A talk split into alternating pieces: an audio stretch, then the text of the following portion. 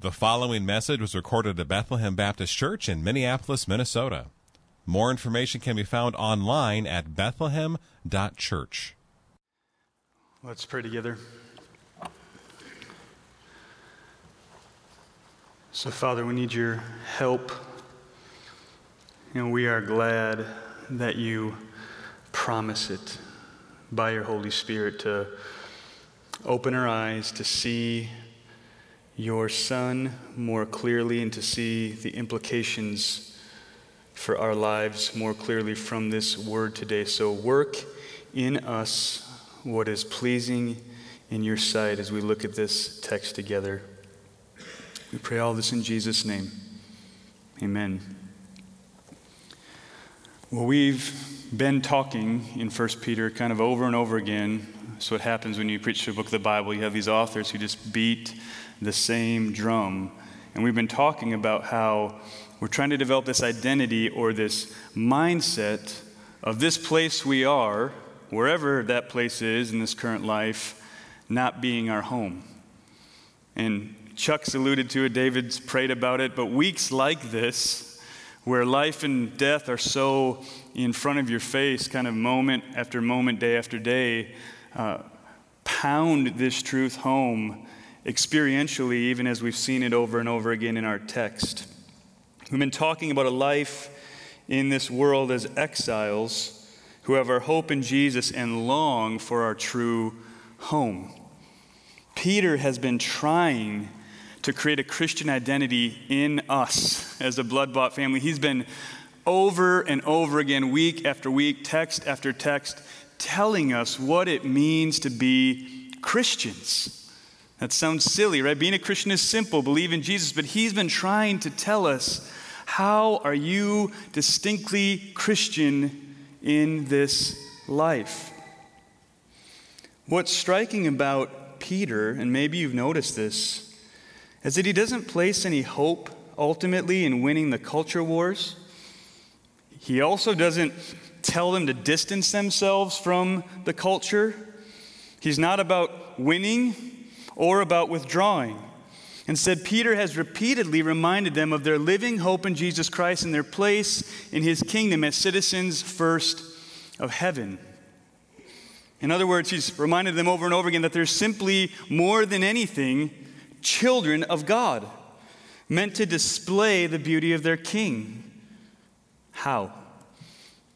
By fighting their own sinful desires and by filling the places they are with beautiful deeds that reflect their king, especially in pain and persecution. Especially. That's, that's why we chose this book way back when we did, not even knowing what we were choosing, really. And you have to realize that the gospel is what gave Peter this mindset, this perspective. This was a big shift in Peter's thinking. Peter was the one who, when Jesus is saying, I'm going to go, I'm going to be crucified for sins, and I'm going to be raised up again, Peter's going, You'll never do that. I'll never let that happen. We will win. They will not get you. And it's no coincidence that right after that, in Matthew 16, Jesus teaches his disciples that anyone who would follow him would have to take up their cross. Imagine that kind of campaign slogan in our day. Vote Jesus. Take up your cross. You're going to suffer if you choose me. Peter himself was crucified upside down later in life. In other words, what Peter's trying to get us to see in this book is that to follow Jesus will not be a life of political power in this world, but a life of following in his footsteps of suffering. Jesus was never going to win the popular vote. He was never going to overthrow Rome and give them the political power they hoped for. Instead, Jesus was going to submit to the will of his Father, preach the gospel of the kingdom, and march his way to a cross to be crucified for those who were shouting to crucify him. It's a different mindset than we have. Sometimes it's hard even to relate. This is the life in the kingdom of God with a crucified king. It's not a life that usually looks like power in this life, but a life that usually looks like weakness. the first century believers receiving this letter would have felt this coming, would have heard rumors of horrible persecution in other places. And sometimes I fear that we are a people hungry for power or control or comfort in this life. We want to get our way more than proclaim the way that actually leads to life. We want to get our way in this life rather than proclaim the way that leads to life. And the New Testament just won't let you escape it. If you're really all in with Jesus, you are all in with a crucified king. If you're all in with Jesus, you must be ready to fellowship in his sufferings. If you're all in with Jesus, you must be ready to be viewed as weak and foolish for the sake of your king. If we will share in the victory of Christ, and we will, we must share in the weakness of Christ in the suffering of Christ. And it's not a comfortable place to be, which is why we rail against it. But it is the path of life in Jesus Christ. And Peter is trying with all his might, text after text after text, to get these believers ready for it, to help them stand when it comes, knowing it is coming. So, with that backdrop, let's dive into our text. Point number one is the mind and manner of Jesus. So let's review where we're going because this is a, a, therefore. We're coming out of our text from last week. Last week we saw that Christ suffered once for all the righteous for the unrighteous, to bring us to God. He took our place. He submitted to the Father's will and paid for us to be in the family of God by His blood. He was tempted in every way we are, yet without sin. He obeyed His Father and endured suffering all the way to the point of a criminal's death on a cross. And Peter tells us that we're to have the same mind and same manner of Christ. Look at verse 1. Since, therefore, Christ suffered in the flesh, arm yourselves with the same way of thinking. For whoever has suffered in the flesh has ceased from sin. Christ came to earth to suffer, chose suffering for us. And Peter calls us to arm ourselves, to equip ourselves with that kind of thinking. Equip yourself with that same way of thinking.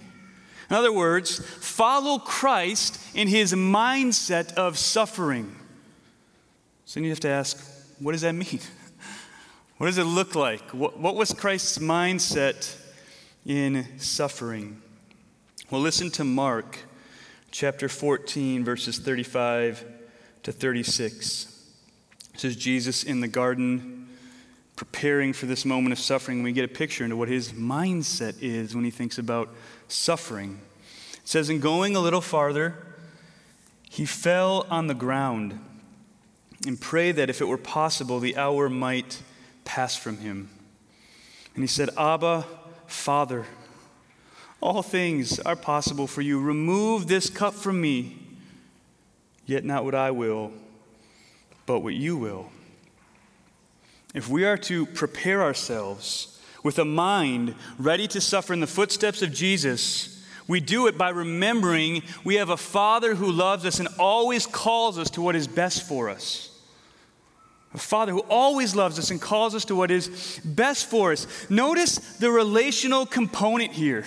I mean, I don't know how to tell you to be equipped for suffering more than you've, you've got to be in the Word. You've got to spend time in prayer. How was Jesus able to do this? Well, he had this relationship before the foundation of the world with his Father in eternity, knowing who he was, knowing his goodness, knowing his plan, this complete trust, this complete love. So you could say, I know you, I know you're always going to do what's best. So not what I would will, but what your will would be, be done. The commands of our Father are always meant to lead us into the joy of fellowship with Him and the joy of true life in Him. This is why regular time in the Word of God and prayer is so important. How will we know the will of God or fellowship with God if we don't spend any time with God? How close are you with people that you never spend time with? How are you going to walk through suffering with someone you don't even know?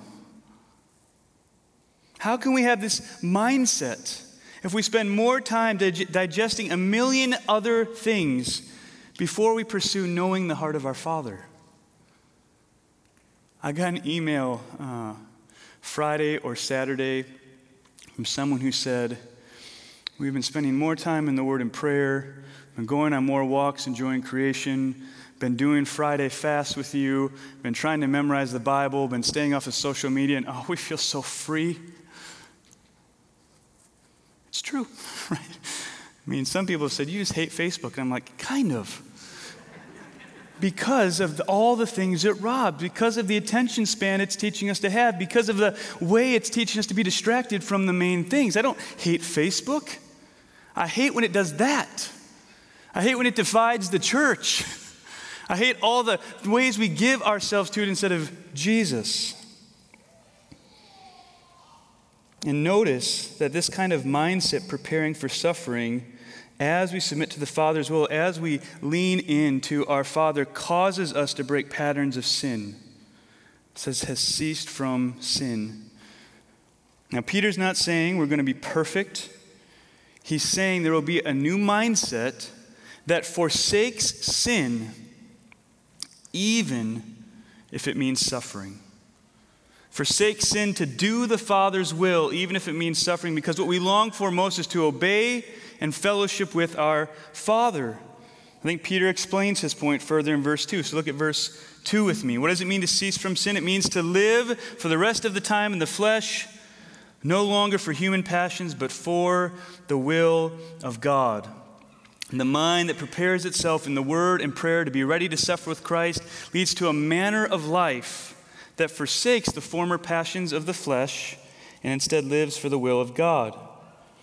And this kind of mindset is one that flows from a new people with new taste buds. Remember this section that we're in, 211 to 411, talking about how we live in this world. We keep saying is connected to a root.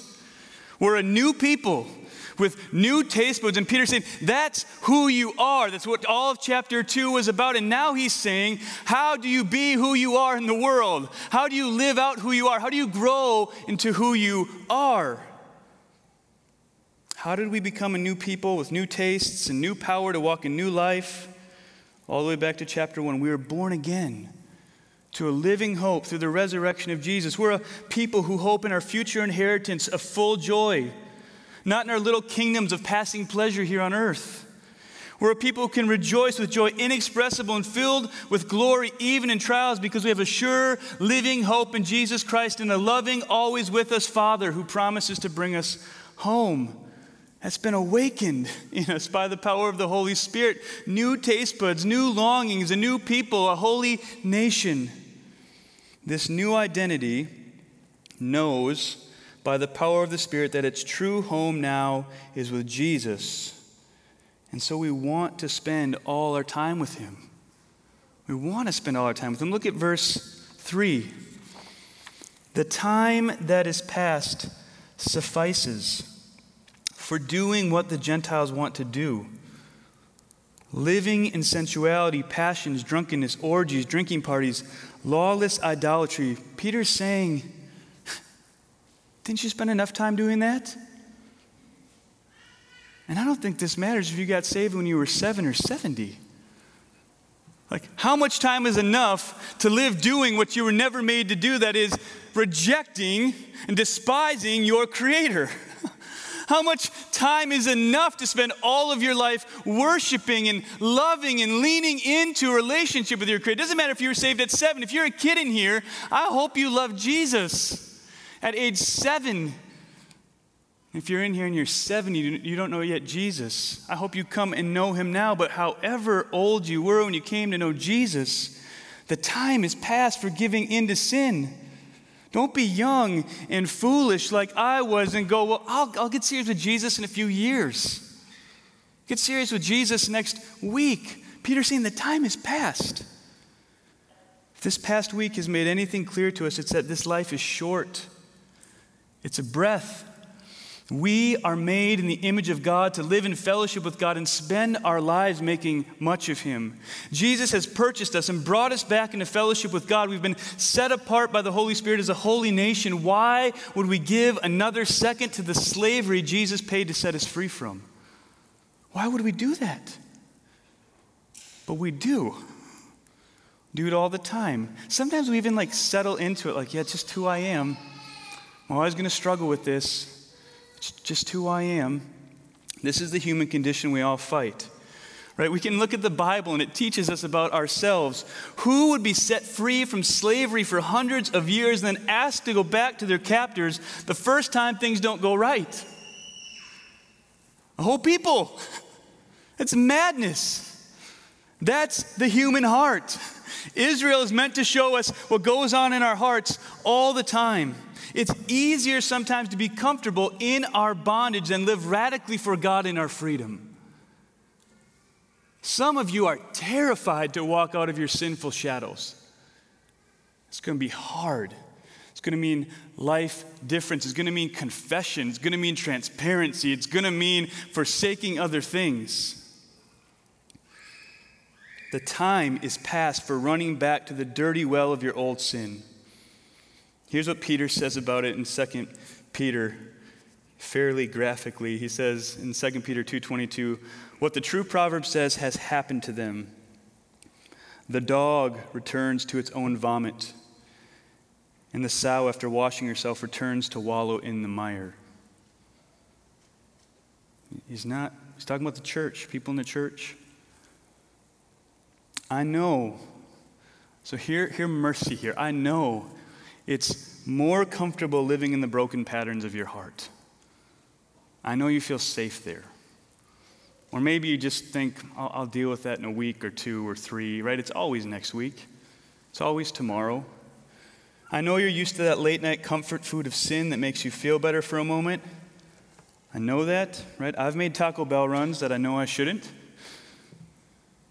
I know it's scary to simply confess your sin walk into the light and start walking in new power. I know that. But hear me, hear Peter. Life is short. Today is the day.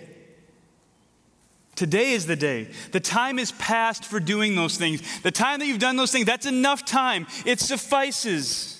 The time is past for living like you have no new gospel power. My goodness, you have the Holy Spirit of God living in you. The fullness of God is filling you. You have new power to walk in new ways. Yes, total depravity, but we have the Holy Spirit. The time is past.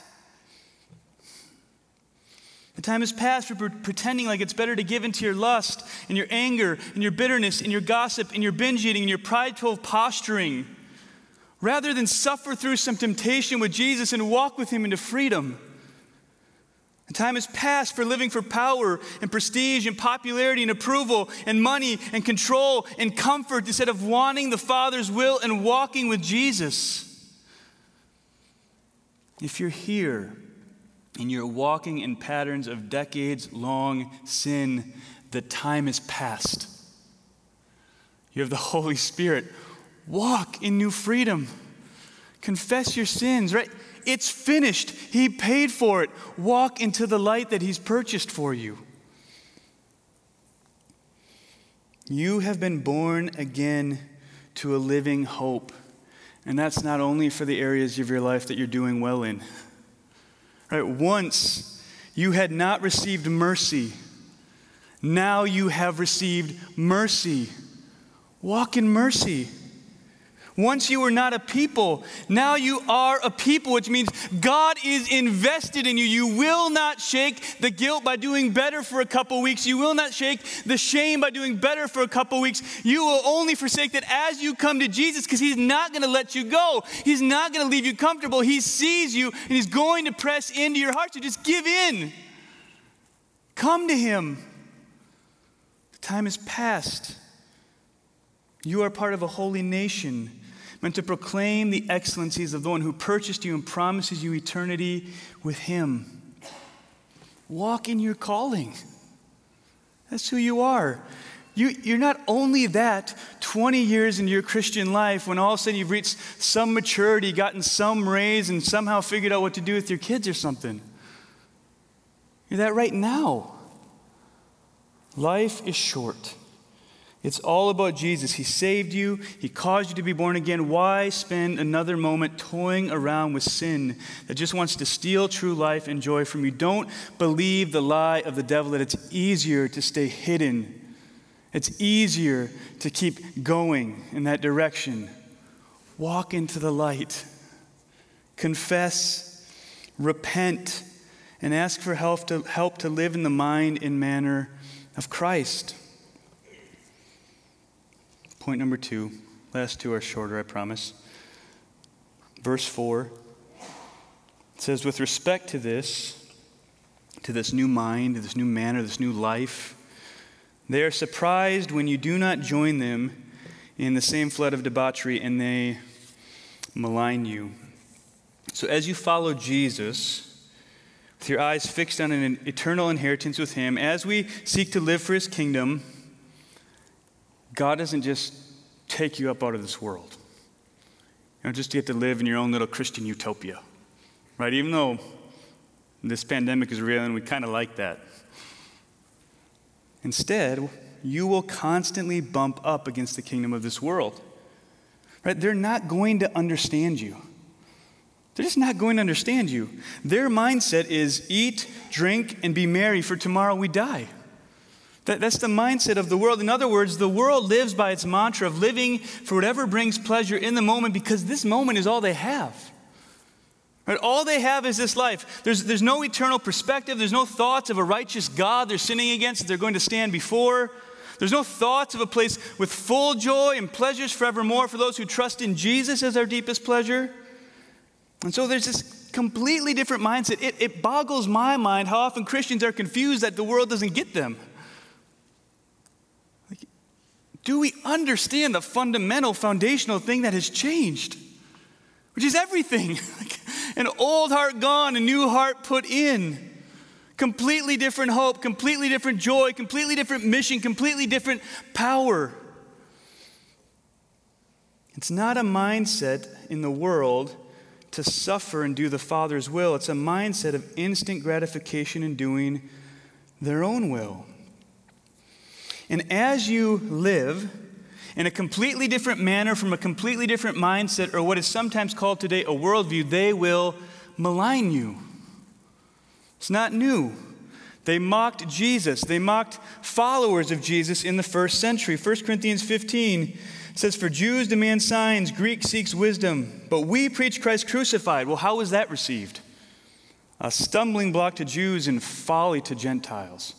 It means they think you're stupid, think you're foolish, think you don't make any sense. A way of life abstaining from instant gratifications for the sake of following a crucified king makes no sense to a world living for itself with no eternal perspective. And a mindset that calls their pursuit of instant gratification sin against a holy God and then calls them to repent is not only different but offensive. Imagine the mindset they're coming from, and you say, Well, you're a sinner. You need to repent before a holy God. The mindset of the world, when it comes in contact with the mindset of the Christian, will lead to maligning of the Christian. It's how it's always been, it's how it always will be. We're living in a time where the problems of the world are rising and becoming more obvious, and the world's thought that the church could have anything to say about it is declining. What do you think is going to happen as we speak of our King? So we have to be prepared for aligning. We have to be prepared to not assimilate or avoid or become aggressive, but instead engage with courageous humility that we see in Jesus and fill this place with beautiful deeds that point to Him, all while entrusting ourselves to a faithful Creator like Jesus did. The mindset of the world will ultimately lead to the maligning of Christians. So don't act surprised when it comes. Don't get angry or fearful when that happens. Be ready. And then engage with humble, courageous, and compassionate truth and love that remembers that the difference between you and them is that you've been born again to a living hope. And no one births themselves. That's the difference. Point number three the might and mercy of God. We're not to be an angry people shaking our fists and demanding our rights. We don't follow the world in demanding a sort of man made justice for ourselves. Rather, we know we're sinners saved by grace, and our God will bring forth ultimate justice by pouring out his wrath for sin, either in eternity, in hell for all those who re- reject Jesus, or on the cross of Christ for those who trust in Jesus.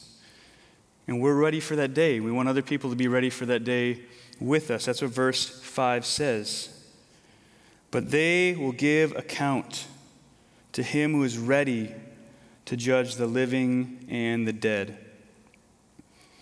So, one way, as Christians, new mindset, new identity, living for Christ, clashing against a world with a different mindset, living for different things, one of the ways that we fight against a heart that wants to defend ourselves, that wants to fight back, that wants to get angry, is we remember that they will stand before the might of our God. So perhaps, perhaps the world would say, here's the kind of mindset I think Peter's responding to. The world would probably say to Christians, What good is your Christian faith? You abstain from things in this life, good for you, and then we die. Right? Congratulations, you robbed yourself of pleasure. But the Christian answers what you don't understand is that God is ready to judge the living and the dead. You're going to face him someday. Don't thumb your nose at him now because he will be there to judge you on the day you die. And I'm not saying that in arrogance. My only hope for that day is that he has poured out his wrath for, for me on Jesus. And it's that kind of confidence in the might of God to bring about His justice that leads us to understand how amazing the mercy of God is that we see in verse 6. I want to read you the way I think it should be translated. I don't want to do that a lot. Your English Bibles are awesome, but once in a while, as I'm studying, I go, I'd like this better, and I think it matters. So here's how I think verse 6 should be translated This is why the gospel was preached to those who are dead that though judged in the flesh according to people, meaning humans are going to judge you while you're here, they're going to make decisions about you, they might live in the spirit according to God. In other words, it's setting up a contrast as God is ultimate judge and humans here judging you. And that's pointing you to your hope. Which judge are you going to care about? Where do you want to put your hope? I join com- most commentators in thinking this verse is talking about how the gospel was preached to some people who have since died. In other words, it's talking about those who heard the gospel, believed, and then they died. In other words, here's what a mindset of instant gratification would say. Here's what Peter's getting at. They would say, Who cares about Jesus? We all die. Get pleasure now. Eat, drink, and be merry, for tomorrow we die. And a Christian would say, No, you're so wrong. You're missing it by so much. Those who believe the gospel are judged in this world by men, but they actually live in the Spirit according to God after they die. This is parallel with last week, where we saw Jesus was made alive in the Spirit meaning he had a new, glorified spiritual body that would never die again, as do Christians who believe the gospel. Read 1 Corinthians 15. We don't ultimately die. We're not giving up worldly pleasures for nothing. We're giving up worldly pleasures for ultimate joy and ultimate life in Christ forever. Like the math is simple for Christians who see Jesus 80, 90 years of sin or eternity with full pleasures forevermore. So the Christian responds to that kind of worldview and says, You can judge me now according to your worldview. The judgments of man are always changing, there's always a new trend, there's nothing new under the sun. Judge me now according to your worldview. You can live for this short moment if you want to, but I'm telling you, judgment is coming soon, and I will rise again to new life forever. And the Christian who knows their salvation, like the good Calvinist who believes in tulip, who believes in the doctrines of grace, does not say this boastfully. We boast only in Christ. And so we recognize that the difference between us and them is simply mercy. And just as we are those who heard this gospel preached and believe, we plead with them to believe the gospel. We engage with them with courage and humility and compassion and love for the sake of Christ and the good of their souls. God is mighty and will judge all those who don't believe. You don't have to worry about that. You don't have to worry about if the world gets it enough. You don't have to shake your fist and say, Don't you get it? God will judge all who don't believe. But God is also merciful and has sent his Son to die on the cross to save sinners like us, who then, by some strange miracle, get the privilege of turning and proclaiming that good news to other sinners. So while we expect a mindset clash and a clash of how we live our lives in this world, we don't consider this an us against them mission. No one should have that mindset. It is never us against them. Like they're the boogeymen out there, unless you want to say you were a boogeyman. Instead, we consider this an us for Christ and an us for the world mission. We commend Christ to a lost and dying world. We commend Christ with confidence and humility, sharing in the suffering of Christ gladly because it means we share in the abundant life of Christ. We leave our sin behind we pray people see our good deeds, ask us for a reason for the hope that's in us, and glorify our Father in heaven. And if they don't, and if they malign us, then we bless those who curse us, because nothing is ultimately up for grabs as children of the King. Do you see the kind of person Peter's trying to create? Don't you want to live in that kind of freedom? Don't you want to live in that kind of hope? Don't you want to live in that kind of mission rather than live and die by the next news cycle? Peter's creating the kind of person that will stand through everything because they're willing to suffer with Christ.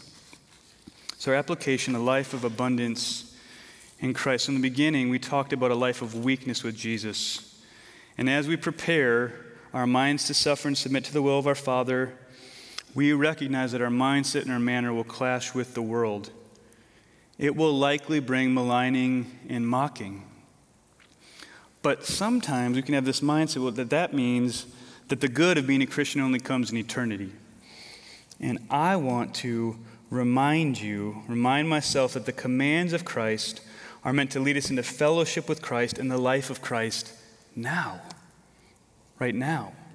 When we give up the way of the world, leave our sin behind, and instead take up our cross and follow Jesus, living in fellowship with Him in the blood bought family of God, we will find true joy. We will find true peace. We will find true life. We will find all that we were looking for before we found Him. Here's what Jesus says. It's one of my favorite verses in the whole Bible. John 10 10. The thief comes only to steal and kill and destroy. But I came that they may have life and have it abundantly. What a promise from Jesus. This path of walking with Jesus in his suffering means that we also get to walk with Jesus in his victory. But what we don't define that victory in is cultural capital, political power, or even comfortable lives. If we orient ourselves to that kind of victory, like that's what it means to be victorious as a Christian, then I'll just echo Paul and say, We are a people most to be pitied. Because that's not coming. Instead, we have sure victory. Right? We've seen it in this book. Sure victory that he is reigning at the right hand of God right now, like we saw last week. And we are told in Ephesians that we're seated with him in the heavenly places right now. We are hidden with Christ in God. Christ has gone to prepare a place for us, but until then, He's come and made His home in us. We have fellowship with Him now. We drink from the fountain of life right now and have rivers of living water flow out of us right now. He leads us to green pastures and still waters right now. He restores our souls now. He's with us in the valley of the shadow of death now. He pursues us with goodness and mercy all the days of our life now. Not like waiting around for the good stuff of Christianity. Yes, it's going to get infinitely better, but mainly because our own sin is gone. We count all else as lost compared to the surpassing worth of knowing Christ Jesus now. This life of suffering with Christ is the only true life of abundance. It's the only life living in accord with reality. Knowing Jesus, seeing Him, living this way is the only worldview that actually accords with what's real. It's the only life living in the light and not the darkness.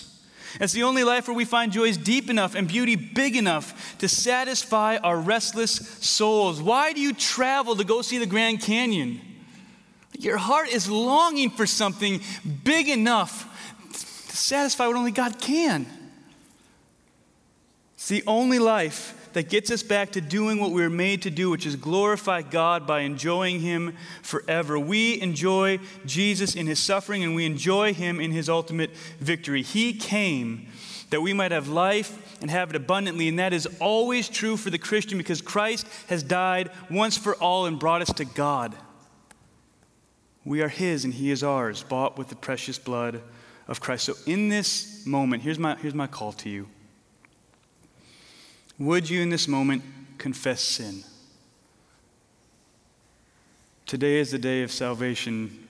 The time has passed. It suffices for doing what the Gentiles want to do. If you're in this room right now, if you're out in the commons, if you're at home, I've been praying all week that the Lord would make this a moment of walking into the light, of walking into freedom, confessing sin and saying, Enough is enough. Would you confess and would you hope again in the shed blood of Jesus Christ? An exercise I try to do in my own heart is I, I try to go, Am I hoping in Jesus? And I think about my worries, I think about my anxieties, and I think about my fears, and I think about my circumstances, I think about the thing I'm about to do, and I start going, What, what am I hoping in? Is it really Jesus? Is my deepest identity really that I've been paid for? I'm a child of God. Is that where I'm resting? Is that where I'm hoping? Is that where I'm living? Or am I being caught up into these other things that are important, but so, so distantly important compared to those? And if you've confessed your sins and if you set your hope on Jesus again, then you walk again in the abundant life of fellowship with and obedience to your king, knowing maligning is coming, and knowing that, like your Savior, armed with the mindset to suffer, you are ready to give your life for those who would malign you. Let me pray.